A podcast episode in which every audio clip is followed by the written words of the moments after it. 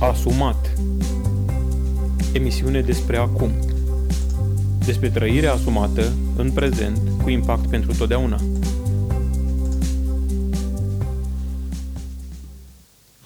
Salutare vouă, dragi ascultători, uh, cei care urmăriți podcastul asumat uh, în ediția de astăzi uh, din seria Cotidian. Aș vrea să abordăm un subiect delicat, un subiect sensibil, în mod deosebit pentru cei din zona spirituală, pentru cei care își declară credința, mă rog, sunt religioși, sunt aparținători unei biserici și așa mai departe.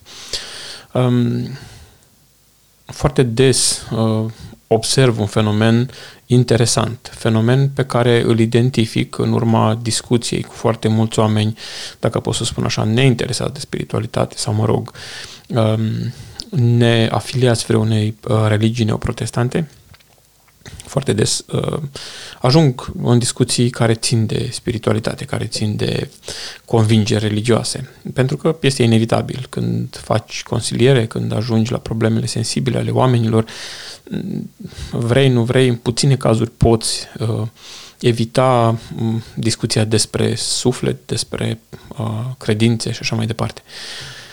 Și unul din aspectele proeminente și astăzi chiar meditam mult la aspectul ăsta, unul din aspectele evidente uh, este că foarte mulți oameni nu vin spre credința în Dumnezeu în mod deosebit nu datorită unei respingeri uh, voite, asumate a conceptului de Dumnezeu, a mântuirii, a mântuitorului, a jertfei, uh, ci foarte mulți din cei cu care am discutat, care au avut măcar o dată de a face cu oameni din mediul neoprotestant, evanghelic, um, au ca și motivație, sau mă rog, nu, nu au declarat ei lucrul ăsta, dar am observat în urma diferitelor întrebări și răspunsuri schimbate cu astfel de oameni, uh, foarte mulți dintre ei au ca și motivație, cred eu, uh, mândria spirituală. Mândria cu care uh, oamenii religioși discută cu alții, uh, mândria sau, știu, pretenție pe care o emit aceștia la un moment dat, um, poate insensibilitatea cu care vorbesc, uh, poziția superioară din care vorbesc, um, faptul că se pozează în fața celorlalți ca fiind uh, deosebiți, ca fiind uh, diferiți, uh, foarte diferiți, atât de diferiți încât să merite să fie considerați uh, superiori. Uh, și multe aspecte, unele mai brutale, altele mai subtile, însă am observat factorul acesta comun și după ce l-am observat acolo, momentul ăla de insight, m-am dus să-mi cercetez puțin atitudinile mele, o atitudinea mea, pe care am avut-o în diferite circunstanțe, în diferite discuții, în diferite abordări. Uh, am căutat să îmi amintesc de atitudinea altor persoane în astfel de contexte pe care le cunosc, atitudinea celor apropiați, uh, în momentul în care vorbesc despre Dumnezeu, atitudinea celor uh, pe care îi cunosc, chiar dacă nu sunt apropiați, dar au o viață destul de publică și îi cunosc, și am ajuns să dau dreptate oamenilor ăstora că avem o problemă mare la capitolul uh, mod de a vedea mântuirea noastră, ce înseamnă ea, împăcarea noastră cu Dumnezeu și ce înseamnă ea și cum discutăm cu ceilalți oameni din această postură. În această categorie mai sunt afect, în acest, de această problemă mai sunt afectat o, mai afectată o categorie de oameni, mai este afectată o categorie de oameni. Uh, și anume, oamenii care au diferite greșeli sau eșecuri în viața spirituală um, ajung să comită anumite păcate sau, mă rog, să stea în anumite stări păcătoase uh, și pe care nu-i poate ridica nimeni de acolo. Nu poate să-i ridice, uh, cred că principala piedică, bineînțeles, dincolo de faptul că ei sunt în postura respectivă, dar principala piedică este mândria spirituală. Uh, vin la ei persoane care teoretic vin să-i ajute, um, vin cu o anumită atitudine, cu anumite cuvinte, cu anumite vorbe, cu o anumită privire, adică tot pachetul acela, uh, ok, hai că um, te-ai făcut praf, să, să văd ce se poate face cu tine. Uh, bineînțeles că este omenește și păcatul acesta al mândriei, este omenesc, este, este normal din punct de vedere firesc, ca cineva care uh, s-a înfrânat, de exemplu, să fumeze, să aibă o anumită atitudine de mândrie. Mă rog, și mândria asta are foarte multe intensități și foarte multe variabile. Uh, dar să aibă o anumită stare de mândrie când vorbește cu altul care nu poate să iasă de acolo sau când vorbește cu altul care este, nu știu, care are probleme cu alcoolul. Uh, de asemenea, unul care s-a înfrânat și nu s-a culcat cu femei sau cu bărbați înainte de căsătorie, mă rog, uh, un tânăr care s-a înfrânat, o tânără care s-a înfrânat, parcă vorbește cu o anumită mândrie, chiar cu o anumită răutate uneori, cu persoane care n-au fost atât de înfrânați la capitolul acesta. Și în consecință, în momentul în care un credincios vrea să ajute pe altcineva, din cauza acestor manifestări în viața lui, pot mai degrabă să-l împingă mai tare pe acel om. Um, poate să fie prin atitudine, atitudinea să fie atât de diferită de vorbele pe care le rostește, încât să uh, realizeze ceea ce atitudinea intenționează, nu ceea ce vorbele intenționează. Adică, da, mă duc, uh, ok, hai să mă duc să vorbesc cu tânărul ăsta, uh, că e cam încurcat cu fetele, da? Și atunci stai un pic, hai că îți explic eu. Uite mă, când eram eu tânăr, uite cum, uite ce am făcut, uite, da, sau dacă nu pun așa problema, vorbesc de sus, că de, da, uite, eu n-am făcut așa ceva și în consecință mi se schimbă inclusiv tonalitatea vocii, gestica, mimica, uh, tot ce înseamnă comunicare din mine se schimbă. Teoretic mă duc cu o intenție bună uh, să-l trezesc pe acel tânăr, între ghilimele. Practic, mă duc să mă afirm pe mine, să arăt cât de bun am fost în comparație cu el, sau mă rog, chiar dacă am trecut pe acolo, cât de bun sunt în comparație cu el, că eu am trecut pe chestia respectivă și, uite, mă înfrânez. Uh, și ghice. De fapt, nu este nimic de ghicit. Uh, oamenii vor percepe nu vorbele în primul rând, ci atitudinile în primul rând. Asta este una din legile comunicării, n-am inventat-o eu sau uh, altcineva. Pur și simplu noi când comunicăm, verbal transmitem o cantitate de informație care are o rată de retenție mică, adică uh, dacă vorbești fără nicio intonație, fără nicio inflexiune de voce robotică, așa, oamenii rețin foarte puțin. Ce adaugă valoare sau, mă rog, rată de retenție la ceea ce spun eu este tonul vocii, uh, gesturile pe care le fac cu mâna sau cu mâinile, poziția corpului, uh, inflexiunile din vocea mea, um, pauzele din vocea mea, privirea pe care o am în momentul în care comunic, uh, până și îmbrăcămintea pe care o am în acel moment, locul în care vorbesc și așa mai departe, au sunt responsabile aspectele astea de cea mai mare parte a ratei de retenție. Adică, dacă vorbele mele, dacă să zicem că mă duc să comunic cu cineva și probabil acel om va reține 60% din ceea ce îi spun eu. Undeva un 5-7% este datorită cuvintelor pe care le spun, restul, marea majoritate, marea parte din, din restul ratei, meritului ratei de retenție este um, tocmai ce este colateral uh, cuvintelor. Da? Și atunci se întâmplă fenomenul ăsta. Fie suntem într-o discuție cu cineva pe uh, convingere sau încercarea noastră de a convinge că există Dumnezeu, că există mântuire, că Mântuitorul oferă fiecărui om șansa să vină din moarte la viață, că ne-a răscumpărat păcatele și le știți pe toate, fie ne aflăm în postura de a încerca de a ridica pe cineva, de a mustra, de a îndrepta pe cineva, ne ducem cu o, o intenție bună, mă rog, îmblăcată evlavios, dar avem o atitudine nepotrivită.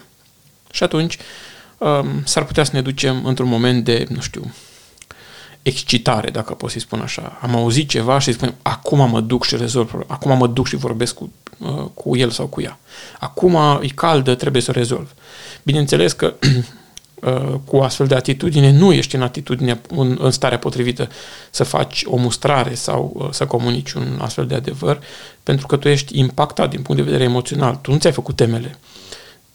Poate știi câte ceva despre omul ăla, însă um, nu ai ales un moment potrivit, nu ai văzut ce metode de comunicare ar fi eficiente în cazul respectiv, uh, nu te-ai gândit ce anume îl rănește pe omul ăla și ce îl întărește și alte aspecte de genul ăsta. Tu practic te-ai dus ca să faci dreptate într-o anumită măsură, să, să spui, să, să, să rezolvi tu lucrurile, ca și cum ai tu o anumită autoritate sau eu, și mă duc acolo să, domnule, trebuie îndreptat răul ăsta. Adică eu sunt cel care trebuie să îndrepte răul ăsta, că dacă nimeni nu se ocupă, uite, mă jerfesc eu. Și atunci nu este o atitudine potrivită categoric. Da? Excepție fac situațiile limită în care, domnule, ăla e pe poate de moarte sau, mă rog, a avut loc un accident rutier, când n-ai ce să aștepți, da? Dar în celelalte cazuri, dacă chiar îmi pasă de cel pe care vreau să-l mustru sau pe care vreau să-l ajut, nu mă duc așa cu bocanci în viața lui, ci mă duc cu o atitudine smerită. Mă interesez puțin despre ce s-a întâmplat. Mă duc mai întâi cu anumite întrebări, tatonări. Nu mă duc ca și polițist, ca și, uh, nu știu, organ de ordine acolo. La fel și în uh, lucrarea de uh, evangelizare. Da, ok, eu am ajuns la convingerea că Uh, singura cale, singura cale de mântuire este să ne întoarcem la Hristos. E ok, știm toți lucrurile astea, uh, nouă ne sunt de folos, uh, am ajuns la convingeri în privința aceasta, cu toate acestea, nu mă îndreptățește nimic să vorbesc nepoliticos, să vorbesc de sus, să vorbesc considerându-l pe celălalt inferior, dacă nu crede ca mine, să vorbesc considerându-l pe celălalt inferior pentru că încă n-a ajuns la postura mea. Mândria asta spirituală are o mie și una de fețe. Nu știu dacă ar fi numai o mie și una, e un fel de a spune, dar are foarte multe fețe. Uh, eu trebuie să recunosc că am observat-o la mine în diferite etape ale sale și unele din ele, da, grosolane și îți dai seama, bă, ăsta e mândrie, aici e mândrie, reușești să o identifici destul de ușor și mai rămâne să o abordezi dar uh, uneori are forme atât de subtile și atât de nuanțate încât uh, nu-ți dai seama măcar că este mândrie.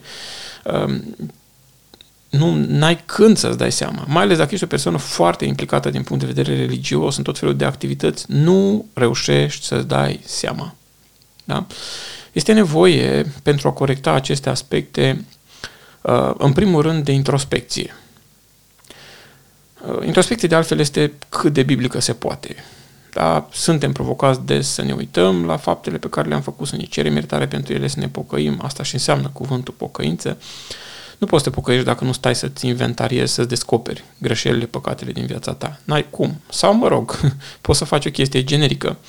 Doamne, iartă-mă de păcatele pe care le-am făcut din neștiință. Și atunci zicem că le-am acoperit pe toate. Dacă mai spunem și, Doamne, iartă-mă din păcatele pe care le-am făcut cu știință, chiar că suntem acoperiți, da? Dar nu despre asta e vorba. Dacă vrem evoluție spirituală, dacă vrem creștere spirituală, trebuie să identificăm acele lucruri care ne afectează ca să putem să facem managementul lor, ca să știm unde suntem deficitari și să analizăm cum putem să îmbunătățim acele lucruri în care suntem deficitari. În privința comunicării cu ceilalți oameni este vital să ne ducem Uh, după ce ne-am făcut o minimă introspecție. Aș zice mai mult, dar măcar una minimă. Domne, sunt eu uh, cea mai bună, potrivită persoană ca să fac lucrul ăsta? Sau este altcineva din anturajul lui ei care poate să facă lucrul acesta mai bine decât mine? Sunt într-o stare potrivită să vorbesc omului ăstuia despre mântuire sau ăstuilalt despre uh, uh, întoarcere de la păcat? Sunt eu într-o stare potrivită? Adică pot să transmit o astfel de informație într-o modalitate cât se poate de transparentă. Transparentă mă refer la faptul că să vorbească Hristos prin mine, să fiu eu cât mai puțin interferență în procesul ăsta. Da? Um, Iarăși, mă întreb, este acum momentul potrivit să fac lucrul ăsta? Și bineînțeles că unii vor spune, oh, acum, astăzi, acum, dacă ai văzut pe cineva, acum trebuie să-i spui. Sincer, cred că principiul acesta nu este foarte corect uh, și cred că este interpretat prost din Scriptură.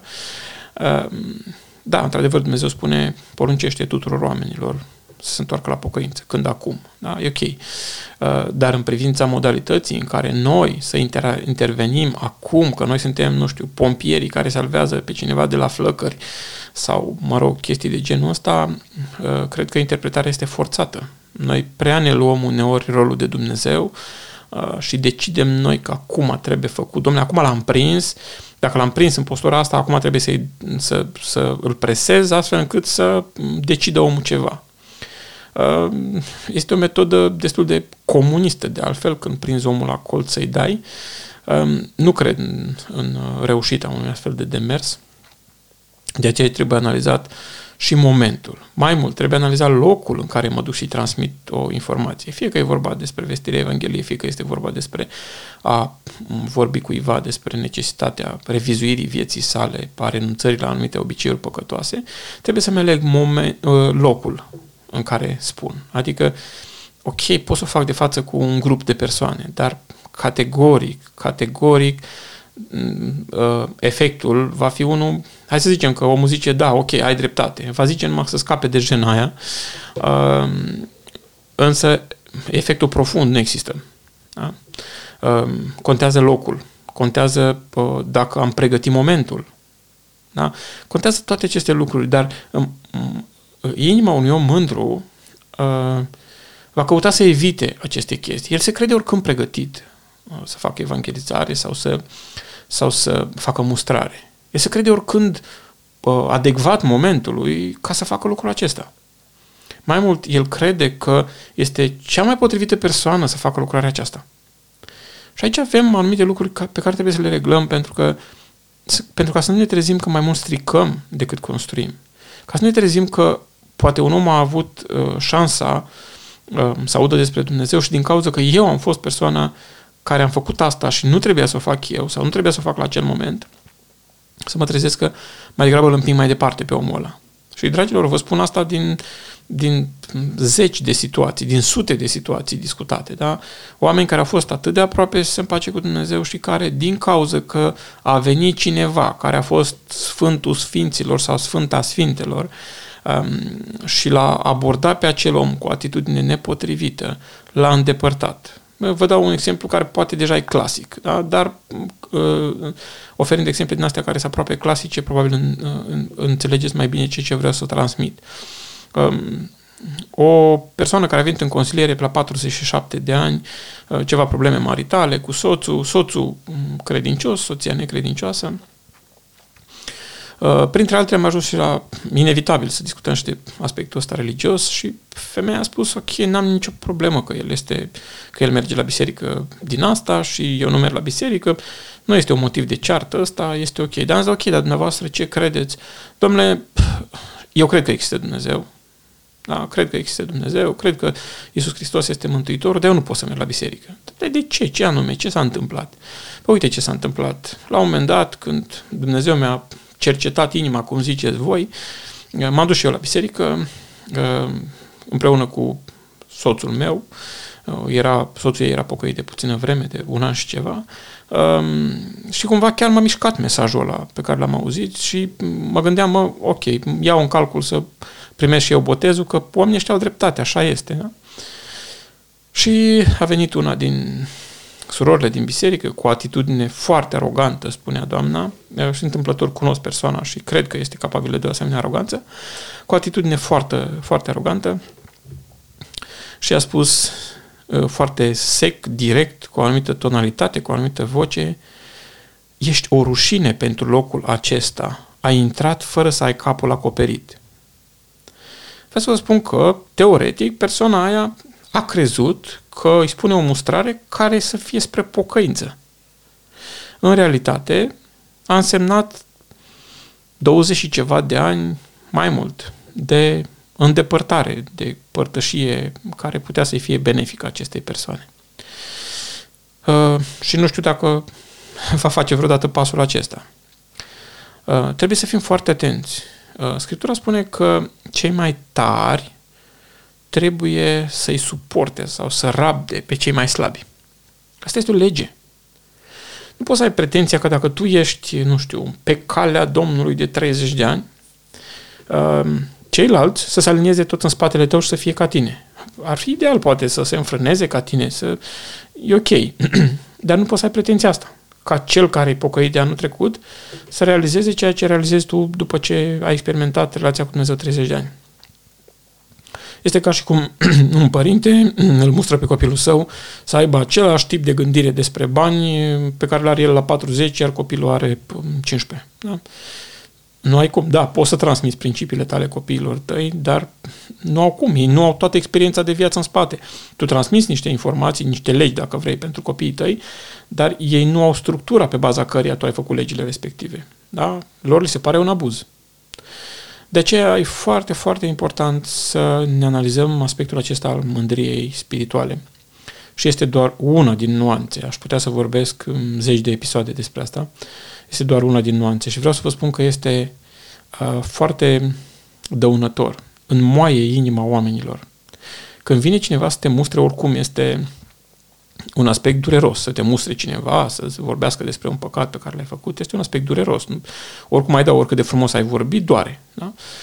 Dar în momentul în care acea persoană vine dintr-o poziție de superioritate, dintr-o poziție de forță, dintr-o poziție de autoritate și îți spune el cum stă treaba și cât de nenorocit ești uh, și cât de jos ai, josnic ai putut să acționezi și așa mai departe, uh, probabil mândria din cel care a păcătuit îl împiedică să, să se pocăiască. De ce? Pentru că dacă ăsta care e sfânt are mândrie în el de calibrul ăla, păi nu poți să am pretenție la ăsta care nu-i sfânt să aibă o mândrie mai mică decât ăla. Da? Și sunt multe aspecte care pot fi discutate aici, dar vreau să vă las doar cu gândurile acestea. Ok, dacă vreodată transmiți cuiva informații despre credința ta în Dumnezeu, poate mărturisești cuiva, care este atitudinea cu care faci asta? Cât de mult îți pasă de persoana care îi transmiți, de modul în care îi transmiți, de locul în care îi transmiți, de momentul în care îi transmiți acele informații. Te-ai gândit la aspectele acestea, le-ai luat în calcul. Sau, dacă vrei să transmiți cuiva o informație despre, nu știu, o observație despre lucruri care nu sunt în regulă în viața ei, a lui, Um, despre un eventual păcat sau stare de păcătoasă sau stare nepotrivită sau, mă rog, câte și câte nu se pot observa, um, poate intenția bună, mă, să-l îndrept pe omul ăsta, da? pentru că așa spune Scriptura, cine întoarce pe un om de la pierzare, acopere o sumedenie de păcate. Însă, m-am analizat cu ce atitudine mă duc, uh, mi-am făcut măcar un minim de stimulare ce anume o să vorbesc, ce să-i spun și ce să nu-i spun, când să-i spun, în ce loc să-i spun, în ce context să-i spun, m-am gândit vreodată să-l pregătesc pentru un astfel de moment de confruntare?